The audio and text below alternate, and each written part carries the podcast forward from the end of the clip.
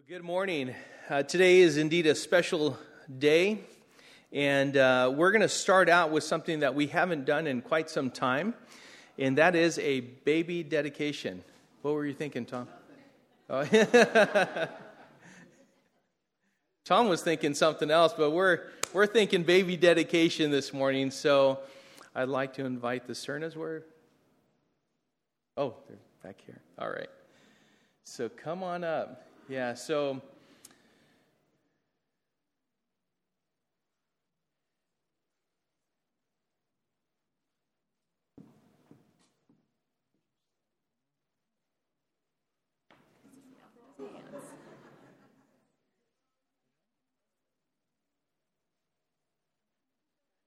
All right. I just uh, I had my grandkids over last night, and uh, they, uh, they were very tired apparently, and they wanted to uh, have a, a, nap on, on GPA, so they all laid on me and fell asleep. So I'm, I'm more than uh, filled with joy when I have a child in my arms, and especially as we're going to dedicate him to the Lord. You know, in, uh, in 1 Samuel, there's a story of a woman by the name of Hannah. Uh, Hannah was without child. Uh, she was barren. And so, of course, the desire of her heart uh, was that she would, she would have a child. And as she went to worship the Lord, um, she was um, just filled with anguish in her heart. And she started praying.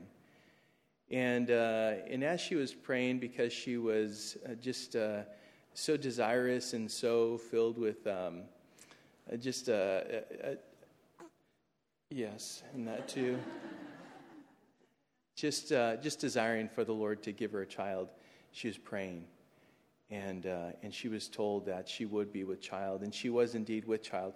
Now, what she promised, though, is that she would dedicate her son um, to the Lord, and uh, and she made good on that promise. As soon as uh, the child was weaned, um, the child was dedicated to the Lord in his service, and his name is Samuel. And he was used mightily by the Lord in so many different ways. Uh, he was a man who was used to anoint Saul, the first king of Israel, and, uh, and also David, uh, the, the king of Israel. Uh, and so, you know, the, the Bible tells us that uh, there is no greater joy than to hear that my children are walking in the truth. And I was talking with Corey and Alexis earlier, and it's one thing as we raise our kids to see them. You know, open up the, the Bible and read the Word, to pray, to participate in, in, uh, uh, in the service of the Lord and ministry. Um, it's all, that's all one thing, and it's wonderful. It's encouraging as parents. It really is. But it's quite another when we start hearing from other people uh, that they're walking in the truth that they're blessing, they're, they're a blessing, they're participating, they're, they are uh, participating in the fellowship of the saints. And that truly is a blessing and it's honoring to parents. You know, this is a dedication not only of little Noah Luke, but it is also an outward confession and a declaration by Corey and Alexis that they uh, commit themselves to raising this child in the ways of the Lord. And so we're going to pray for Noah, but we're also going to pray for Corey and Alexis that the Lord would give them strength and wisdom and discernment in the raising of little Noah in the ways of the Lord. And so let's pray. Let's pray. And you can lay hands on, on little Noah, your son. Let's pray. Heavenly Father, we thank you for this, this gift of life, Lord. Such a oh, Lord, such value that we uh, cannot comprehend. And yet, Father, you sent your Son to die on the cross because of us, Lord, to redeem us, to reconcile us to the Father. And so I ask, Lord, that you would bless this child, Noah Luke Cerna, and ask, Lord, that you would consecrate him, Lord, unto yourself, that he would be uh, this, this little boy who grows to be a young man who has his eyes fixed on you, filled with wisdom, filled with your spirit, and Lord is, uh, is given himself, Lord, to serve you. And so, Father, We, we thank you for him. We ask your blessing upon him. We also pray for Corey, Corey and Alexis and ask, Father, your blessing upon them. And Lord, that you would give them patience and compassion, Lord, that you would uh, help them to be steadfast, consistent, Lord, in raising Noah in the ways of the Lord, that they would share scripture and teach him, Lord, that they would help him memorize it, uh, Lord, that he would hide it in his heart and therefore not sin against you. And so, Father, we pray for them. Crown Corey with wisdom, Lord, as he leads his family and as Noah sees him as an example of the man that he wants to be one day. And so, Father, we thank you, Lord. We praise you, and we pray, pray all these things in Jesus' name. Amen. Amen. All right, amen.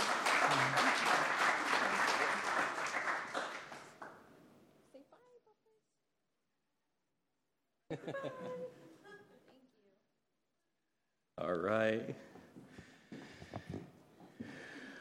What a joy. I'm. Uh, you know, as we as we consider the days in which we're living in, you know, when when I see, uh, you know, young babies, we're dedicating them to the Lord, and and we see them growing in the Lord to the point to where they they get to a certain point, and then within the fellowship, you see how it is that the Lord has been growing them in maturity, and, and then you start to um, see certain things in their lives to where you want to encourage them in the Lord even more. And so uh, they give themselves to uh, being discipled, they give themselves to, the, to Bible study, they give themselves to participating in the body, and you see them grow like that. It's just such a blessing because we know that in this dark world, we need more of our kids being raised in the Lord and seeing them glorify the Lord as they are used by Him and lead others to Christ as well.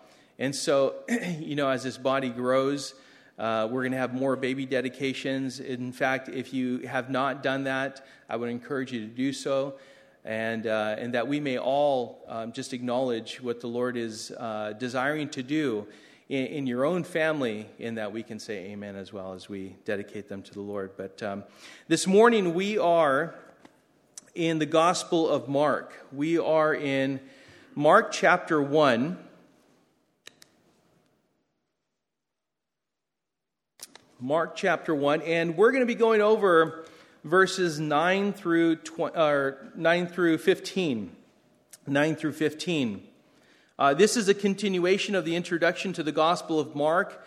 Uh, it's, uh, it's going into this, uh, this gospel as it was written by John Mark. We covered last week um, uh, just who John Mark is, how he was used by the Lord, and he is the one who wrote this gospel.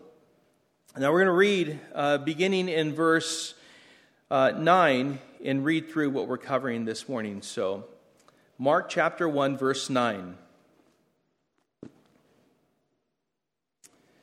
In those days, Jesus came from Nazareth, Nazareth of Galilee and was baptized by John in the Jordan. And when he came up out of the water, immediately he saw the heavens being torn open and the Spirit descending on him like a dove. And a voice came from heaven You are my beloved Son. With you I am well pleased. The Spirit immediately drove him out into the wilderness, and he was in the wilderness 40 days, being tempted by Satan.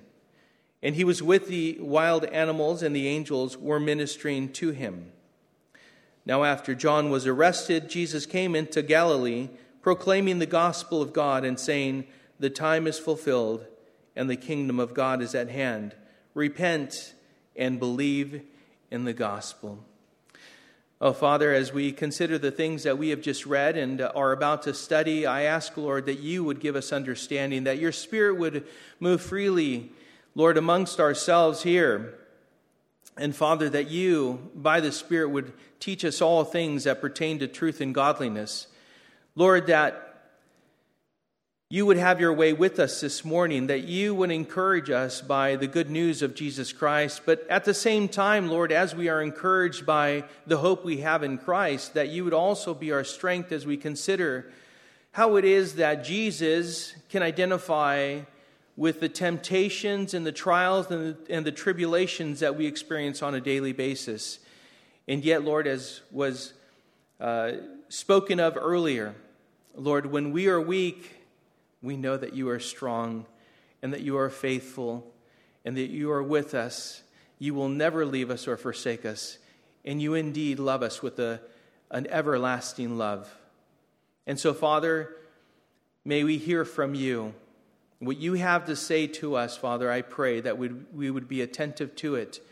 And Lord, we would, Lord, allow you to minister to us as only you can. So we commit this time into your hands, Lord, and we pray this in Jesus' name. Amen.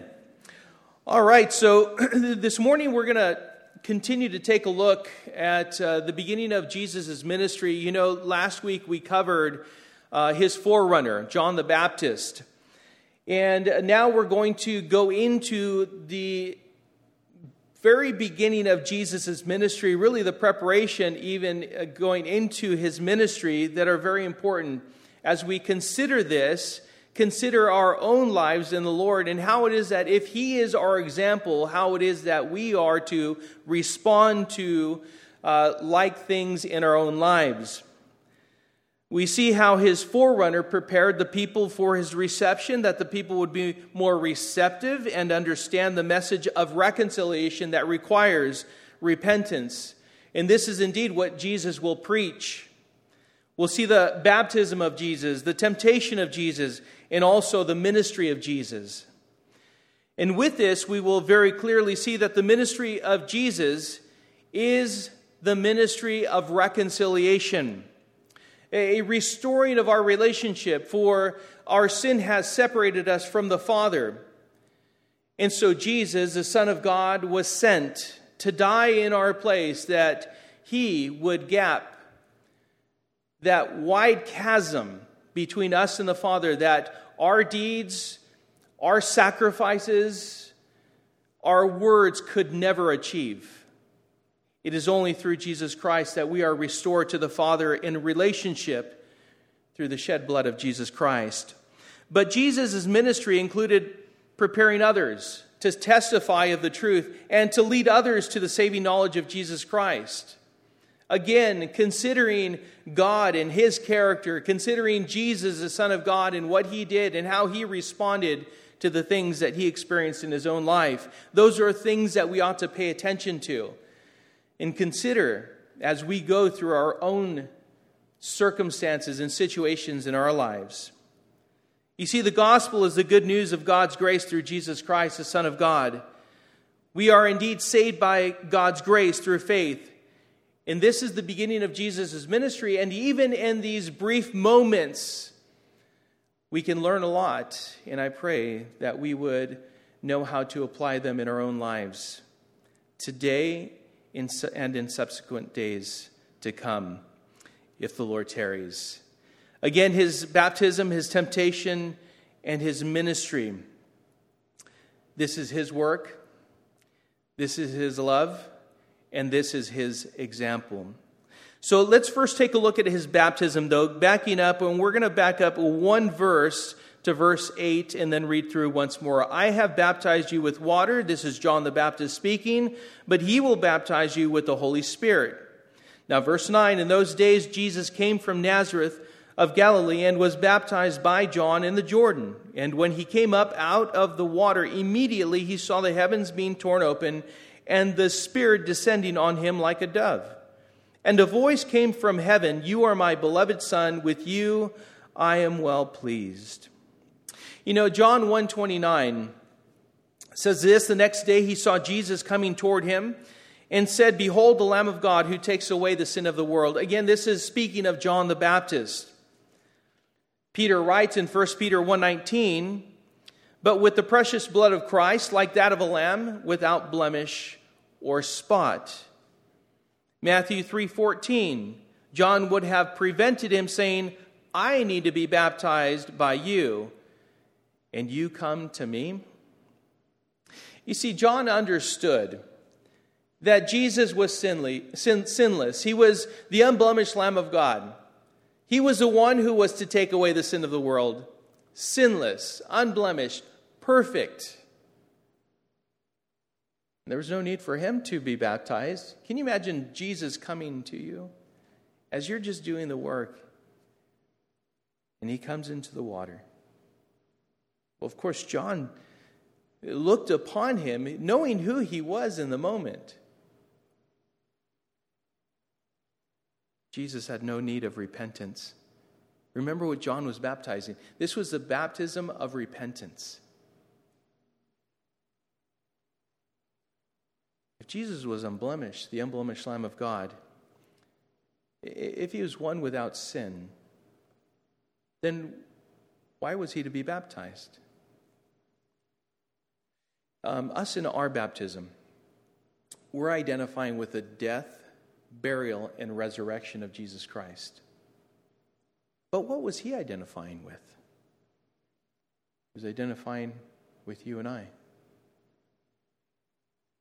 He, he was identifying with sinful man, and yet he was sinless. He humbled himself. Glory. Oh, his abode. It was veiled in a sense in the flesh. God in the flesh. He came and was baptized to identify with you and I. Always remember that Jesus did not have to do anything for fallen man. In fact, what do we deserve? Fallen man deserves judgment. That is all we deserve. We deserve absolutely nothing. And in this world, we feel so entitled. You know, as Jake said, in, in America, we have at our fingertips really just almost anything that we want. We can do just about anything that we want to do. We can achieve so much. We have the liberties that really no, no other nation has, even today. And so we take many things for granted. And, and yes, I look around me and, and I see a lot of people who feel very entitled, very comfortable. In fact, if you, uh, if you threaten our comforts, we think that it's persecution or that it's some kind of tribulation that we're going through, that, that we're in, in this bad place, and, and we start wondering if God really cares for us. And that's just with our comforts threatened or taken away from us. We take for granted many things. But God does not owe us anything. What really we are, we are ready to receive is, is God's judgment. That's it. And yet, the Father sent the Son. The Father sent the Son for one purpose not to give you a wonderful life here on earth, but to give you the hope of heaven to give you the joy of the Lord, to give you the certainty of God's glory, to pluck you out of hell and put you in a place that you will be in for all eternity in His presence. Because God desires that none should perish, but that all should reach repentance. Jesus didn't have to be baptized, but He was. Jesus didn't have to die on the cross, but he did. God loved us and demonstrated it to us through his son, Jesus Christ. God demonstrated his love in that while we were still sinners, Christ died for us. He demonstrated that. Well, we know as we read here that Jesus came from Nazareth of Galilee to the Jordan to be baptized. He was baptized and immediately, remember I told you that through the Gospel of Mark that the word immediately will, you will see it over 40 times. Uh, we were talking after last week's message and uh, Bettina, my wife, she said, You know, I never really noticed that, but now as I looked down and just kind of thumbed through the gospel, I saw immediately that word just all over the place. And it speaks of it just a, an immediate action that takes place from one thing to the next. And so we need to pay attention when we see that word immediately. But Jesus, we know, was baptized. He came from Nazareth in the region of Galilee, and he came to the Jordan. He came to John the Baptist, and he stepped into the water and he was baptized. And immediately, when Jesus came up out of the water, it says he saw the heavens being torn open and the Spirit descending on him like a dove. It wasn't a dove, but it was like a dove. It was a beautiful, beautiful scene, as you can imagine. The sun was shining, the birds were chirping, and there was a gentle breeze that passed through the tall grass that outlined the cool water of the Jordan. And the Spirit descended on him like a dove. You know, I, I, I think about the serenity that we oftentimes see depicted in movies, you know, of that moment, right? When the heavens were torn open and a voice came from heaven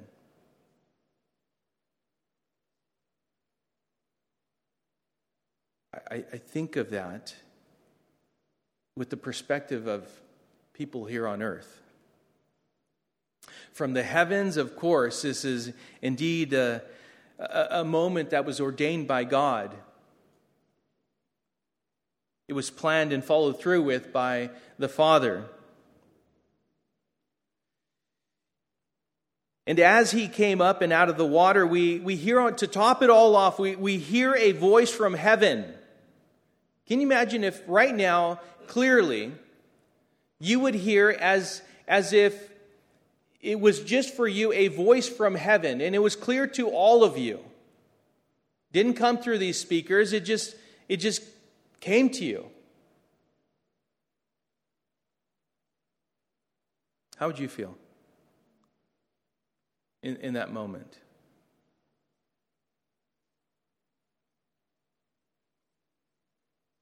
we'd be silent. Perhaps we may be terrified, right? See, this is a display of God's awesome glory. In this moment, that, that's what we need to realize. You know, um, the first miracle that Jesus performed was at the wedding in Cana, right? But it's not the first miracle that we hear about in the Bible. Even in this moment, it's, it's a miracle that happened here. It, it, it's, it's truly wonderful that, that God even sent his son. It, it's a miracle that as they looked up, they, they saw the heavens torn open. It's a miracle that anyone heard the voice of God in the manner that they did. The description of the heavens being torn open is a miraculous, it's a sudden event that is really inexplicable. Other than the skies were torn in two, it was ripped apart. How could you explain? You look up. You look up. Like last night, I was outside in the evening, I, I was looking up, and my granddaughter asked me, uh, Jeepa, how many stars do you see in the sky? Unfortunately, I can count them. because of the, the glare of the, of the city lights, right? I'm like, yeah, I can see, I can see about a hundred, but can you imagine looking up in that moment? I, I don't even know how to explain the tearing apart of the heavens, but it's just, it just tore in two, opening and seeing the Spirit descending like a dove and resting upon Christ.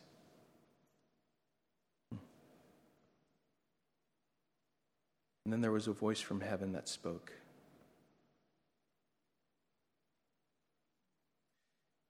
Consider who God is in your life. This was nothing to the Lord. If God is for us, who can be against us? What is your, your main goal in life? Is it to please self or is it to please God? Who do you trust in as you're going through different things? I know we have multiple families here, and I know that you're going through something. If not now, you did, or you will. It just who do we who do we trust in? This is our God.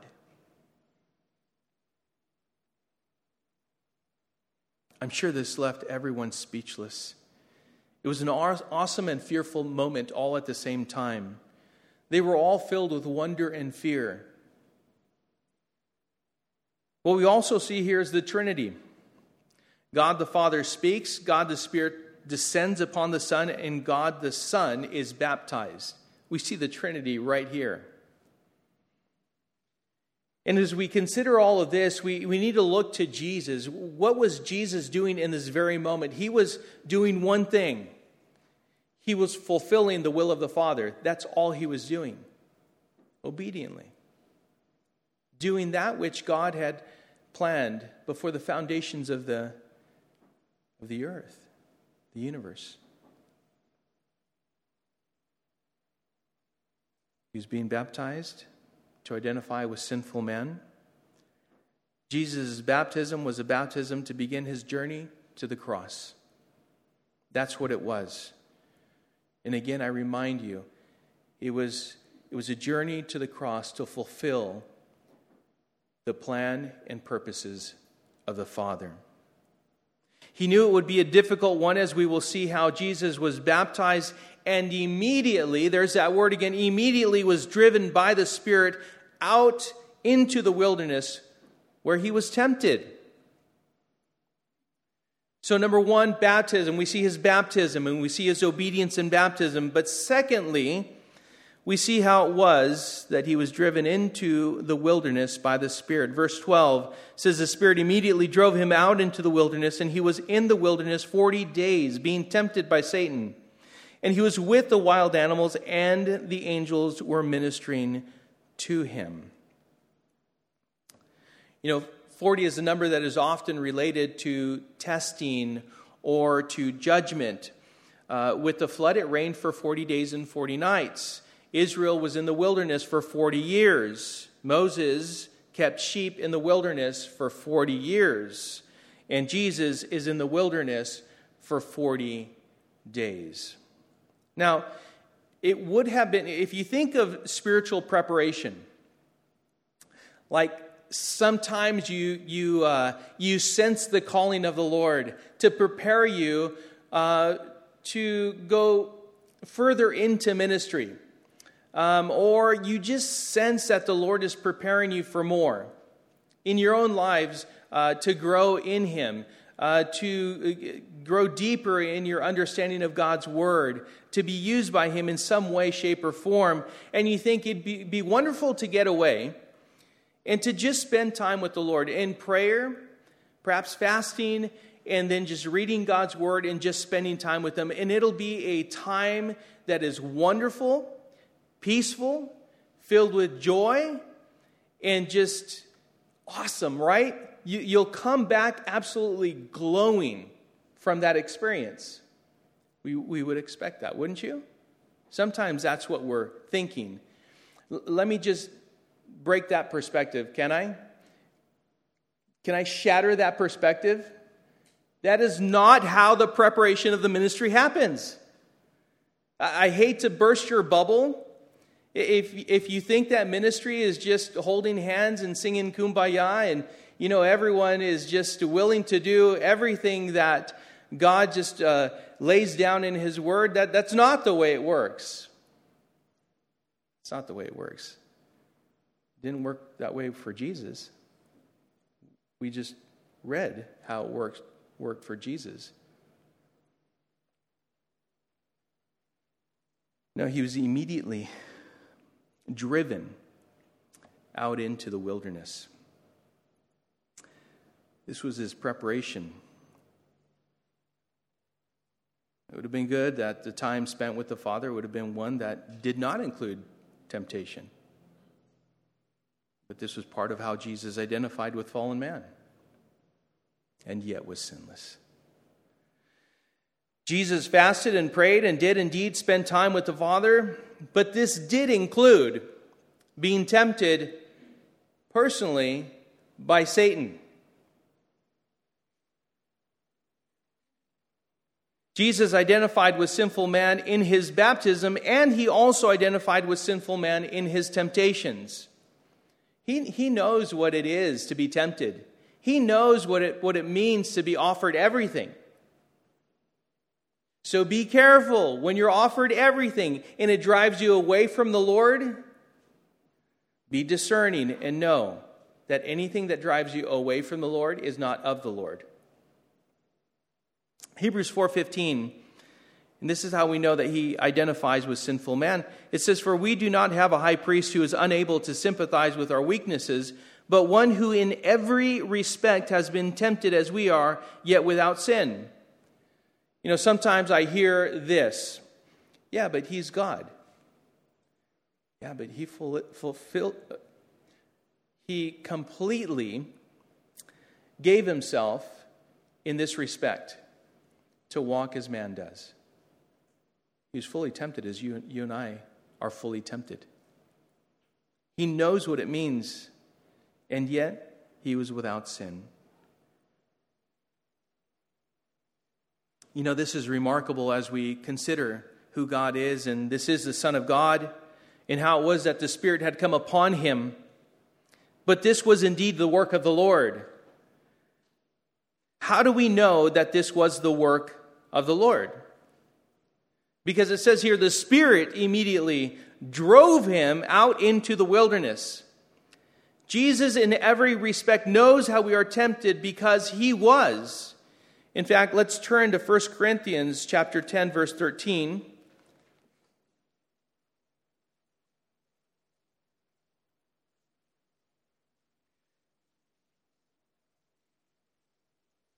Now, I want to read this with you because I want us all to understand that God always makes a way of escape. But I want you to see it with your own eyes.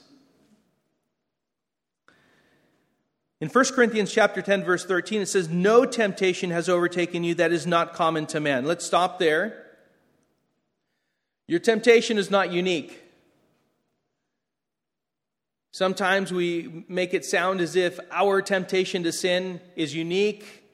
No, no, one else is dealing with this. You can't possibly understand what I'm going through. And so, therefore, my response to this, you cannot, you don't have anything to say about it. William Peter wrote about that too, in regards to the trials that we go through. They're not unique. I love this. I love, I, I love this personally. So I must confess, I love this because I can just look to you. I can look to those around me and be ministered to. I can allow God to bring me strength, comfort, correction through you because you've gone through this yourself, whatever it is that I'm going through in the moment. And therefore, I myself benefit because that temptation to sin in the moment, oh, the Lord is already working through you to help me through that and not sin. No temptation has overtaken you that is not common to man. In other words, it's overwhelming you. That's a burden. That's heavy. God is faithful. In what way is he faithful? And he will not let you be tempted beyond your ability. Stop. You cannot be held accountable for something you don't have the ability to do. Therefore, he will hold you accountable for falling in an area that you have the ability to overcome by keeping your eyes fixed on the Lord and being obedient, being obedient to his will, his word. God is faithful and he will not let you be tempted beyond your ability, but with the temptation, he will also provide the way of escape that you may be able to endure it. You know, that is, persevere through it. The temptation he'll allow because it serves a greater purpose. My brethren, count it all joy when you fall into various trials, knowing that the testing of your faith produces patience. But let patience have its perfect work, that you may be perfect and complete, lacking nothing. That my friends, is temptation dangled before you in trial. But with that trial, with that tribulation, with that difficult circumstance that you are dealing with, and you have this welling up within you, the flesh that wants to react in a way that is unfit for a child of God to respond in, guess what's right behind you? There's a little door there's a little door. God is faithful, and He gives you a way of escape. Just instead of looking at whatever it is that's before you that's bringing you temptation, look around. Look around because God has this, this little door back there that you can just kind of scurry on through and go safely into the place where God wants you. The way of escape, how we can endure temptation, is by knowing Scripture and then just simply acting on it. I don't feel like it. It doesn't matter. If you go by your feelings, you'll be led astray. Remember, the heart is deceitful and wicked. Who can know it? Our thoughts run away from us. Let us take them captive and subject them to the governance of the Word of God. Perhaps your thoughts right now, even, are going astray. It, it, it's wild how in prayer and sometimes in, in, when we're going through God's Word, there's these thoughts that, that come into our mind, and we think, where, where did that come from? How, how did that come into my mind? Like, oh no, I need to focus on the Lord. But that is, that is how we can endure temptation. That is how we can uh, know the way of escape, and that is by knowing Scripture and then acting on it, whether we feel like it or not. Turn with me again, uh, or also to Luke chapter 4.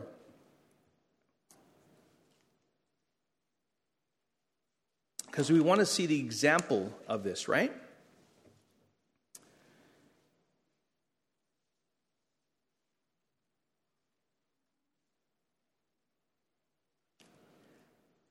We're going to read through this. Uh, Luke chapter 4, verse 1 says, And Jesus, full of the Holy Spirit, returned from the Jordan and was led by the Spirit in the wilderness for 40 days, being tempted by the devil.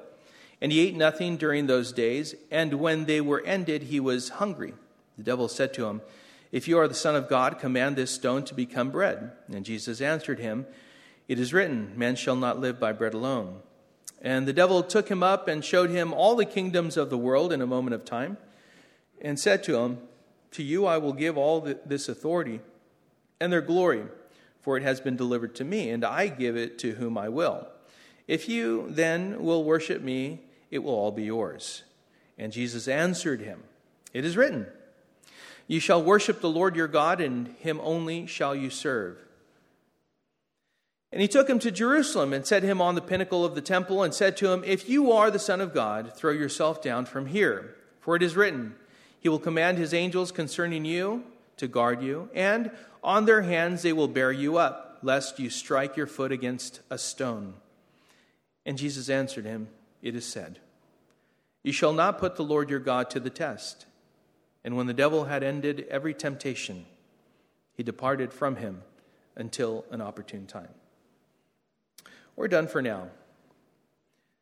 But Satan said, He'll be back. This is an example we have in Christ Jesus our Lord. This is, this is how he endured the temptation. This is how that, that wave escape that God the Father provided because he is faithful, how it is that he took that escape route. And it was by God's word. Listen, our strength in Christ is forged in the fire. Our faith is revealed and built through trials, temptations, troubles with consistent application of the Word of God. It is through that. Jesus was alone in the wilderness for 40 days. He was tempted by Satan for those 40 days. And it's kind of interesting as, as Mark writes that he was surrounded by not only by Satan, but he was surrounded by wild animals. Wild animals, but there were others who were with Jesus, and they were ministering to him. And these are angels. You know, um, I know that the Bible tells us that uh, who the who angels are and what their purpose is for you and I. You know, there's a purpose for angels for for you to minister to you. That's interesting, right? Just as they ministered to Jesus in the wilderness, so they are and can be dispatched to minister to you in your time of need. So we shouldn't dismiss angels as, oh, that's something that uh, not true, like uh, your guardian angel. You know, I don't know if we have a guardian angel assigned to us, but sometimes I pray that a whole army of angel is, is uh, dispatched to minister to us in time of need. All of this to say that Jesus really wasn't alone. Remember that he was, he was driven into the wilderness, and this was the Father's will that he be driven into the wilderness. But was he really alone? Is anything greater than God? If God is for us, who can be against us? After all, isn't Jesus our anchor behind the torn veil that we have access to, that we hold on to? We must reflect that in our own lives. How can this serve to encourage you today? Are you feeling lonely, overwhelmed? Are you tried? Feel like you're being tried? Burdened, troubled on all sides. Sometimes we feel like that. Just things are coming at us from all kinds of different directions. We, we feel like, you know, as the waves are coming in, I, I don't know if you've ever experienced, you know, trying to boogie board or surf and and or just you're out in the water and there's just this set of waves that come in and and for some reason they're bigger than the rest of them and and you get washed and get put into a spin cycle you know under the water for a while. You come back up just to take a half breath and another wave is coming and it hits you and it brings you down again and you come up again. Have any of you ever experienced that I remember the first time I experienced that, I thought, I'm going to I'm going to die. this is the end of my life right here. But sometimes in life, you know what? We feel like that. God said He would never leave you nor forsake you. It's not where two or three are gathered in His name that He's there and not with anyone else. In fact, if you take a look at Matthew 18, where two or three are gathered in His name has to do with judgments in situations in, in, in life uh, addressed by the leadership of the church. Reread that. So, next time you're in a time of prayer and, and you're tempted to say, Where two or three are gathered in my name, there I am in the midst, know that He's already in your midst. and, and you're taking that verse out of context. No, listen, God is with you. He's with you now and always will be. He is faithful. He wants to hear from you. If you are burdened and heavy laden, run to Christ, and He will give you rest and He will give you peace. He will give you that peace that surpasses all understanding. In Christ, we do not fail. As we fall, we rise up because He's the one who is the lifter of our heads. And He has these ministering spirits and he sends them out to us to minister to us also. You know i had mentioned it and uh, now i go to hebrews 1.14 which says are they not all ministering spirits sent out to serve for the sake of those who are to inherit, inherit salvation? Again th- this is what we have at our disposal. I, I hope that this is encouraging to you Jesus in the wilderness and what he experienced in that moment, and there's more to come. He had all of this at his disposal, the same things that you and I have at our disposal the faithfulness of God, ministering spirits, these angels that are sent, dispatched for the benefit of you and I, and God Himself being with us.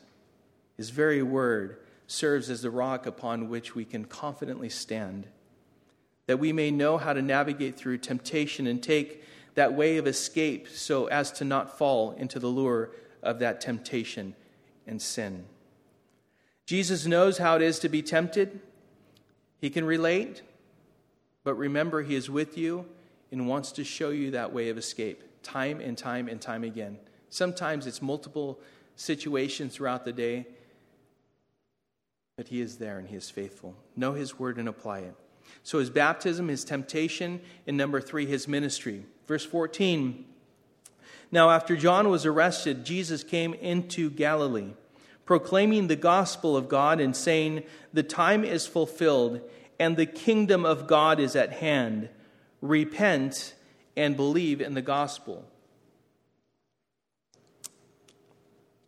You know, most of it, as far as Jesus' ministry is concerned, most of it was spent in the area of the Sea of Galilee, in that area.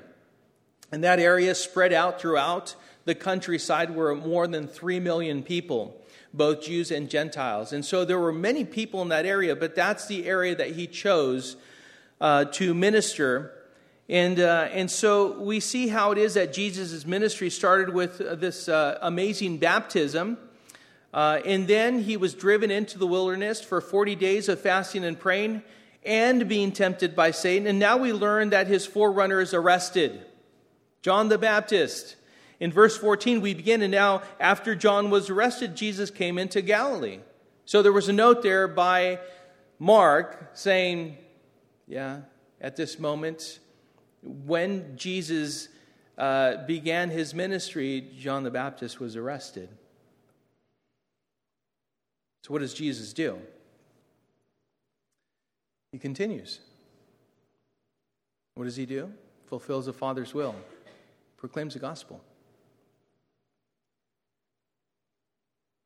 Jesus knows that the fullness of his time has arrived as it pertains to now his journey to the cross. From this very moment, from the moment of his baptism to the cross. But there's much work to be accomplished between the baptism in the Jordan and his shed blood on the cross at Calvary. The time is fulfilled means that this is the time, the, the moment to act on. It's your moment of opportunity that has divinely been appointed to Jesus. For such a time as this, Jesus, the Son of God, was sent to do this very work. For you and I, it could mean that this is uh, the time is fulfilled. This is a time for us. This is a moment that God has given to us to do that which blesses and glorifies Him according to His plan and purpose in our own lives. So don't let it pass. Again, I remind you throughout the Gospel of Mark, the word immediately is spoken, right? Over 40 times. Let me ask you this When's a good time to act on God's will? Immedi- immediately. Immediately. Now, right? Not later. Now. But what if it's difficult? What, what if it's difficult? If the, the will of the Lord is, is difficult to to act on now. Surely the Lord understands, right? No, we're a little bit more quiet on that one. No, even if it's difficult. Galatians 6 9 says, And let us not grow weary of doing good, for in due season we will reap if we do not give up. Sometimes when life is hitting us hard, we grow weary. We've been doing good up to this point and we grow weary. The Apostle Paul, as he wrote to the Galatians, this is the very word of God. It says, Let us not grow weary of doing good, for in due season, season we will reap the rewards of our faithfulness, uh, of our obedience to the Lord. We will reap. There's, there's a fruit that comes from that. These are treasures that are heaped up and, and, and just hopefully just there, kept by the Lord in, in heaven, and we will one day see them, and, and it's all going to be to our account. But those are all going to serve to worship and bless Him. No one's going to be walking around with crowns on their heads. They're going to be on the, on the floor and they're going to be casting them before the King of Kings and the Lord of Lords. But here's the key when you are weary, when you are tired, when you are overwhelmed, don't give up. I'll say it again since you didn't hear it. That was, that was great timing.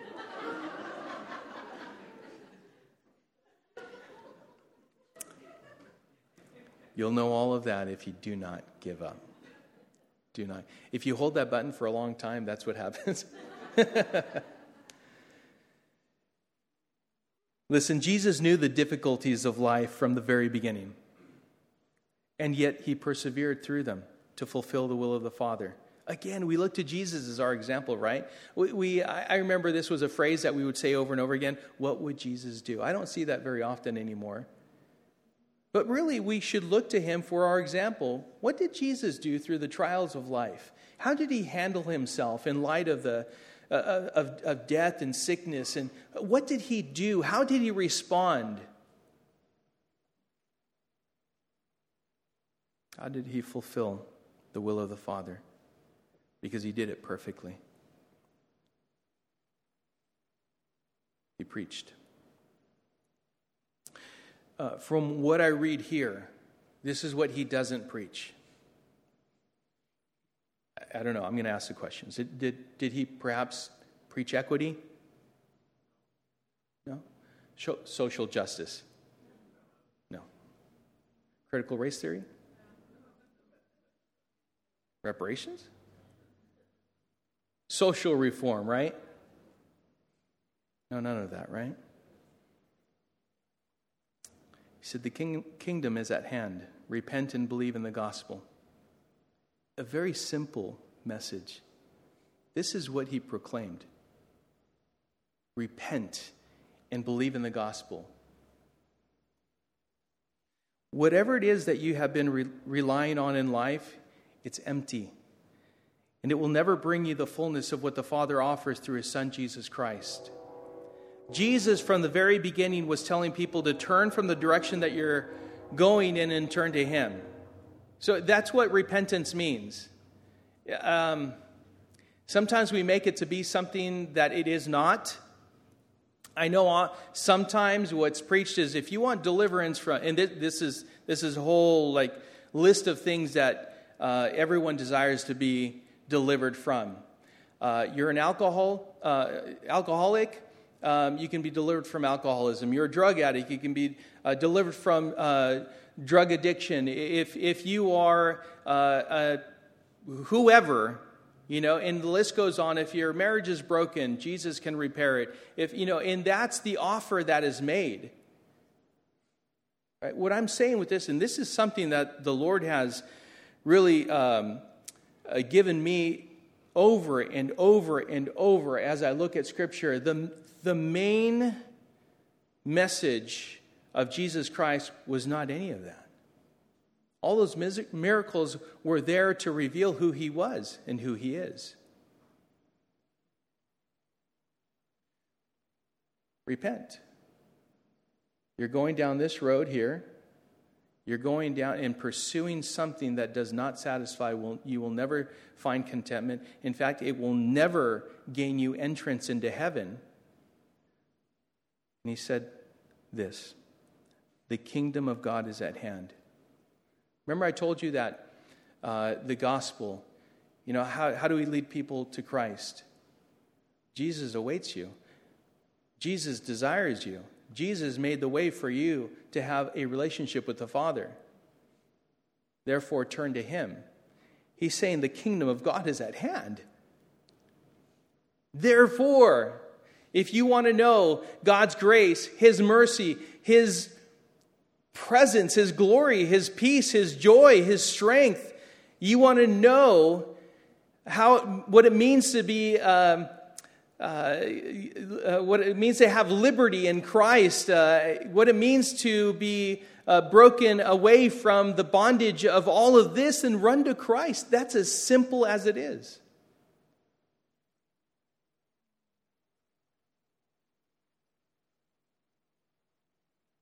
Jesus, from the very beginning, was telling people to turn from the direction they were going and turn to Him. Believe in the good news of Jesus Christ. Stand, trust in, stand on, and hope in Christ Jesus. You've heard the call come to Jesus.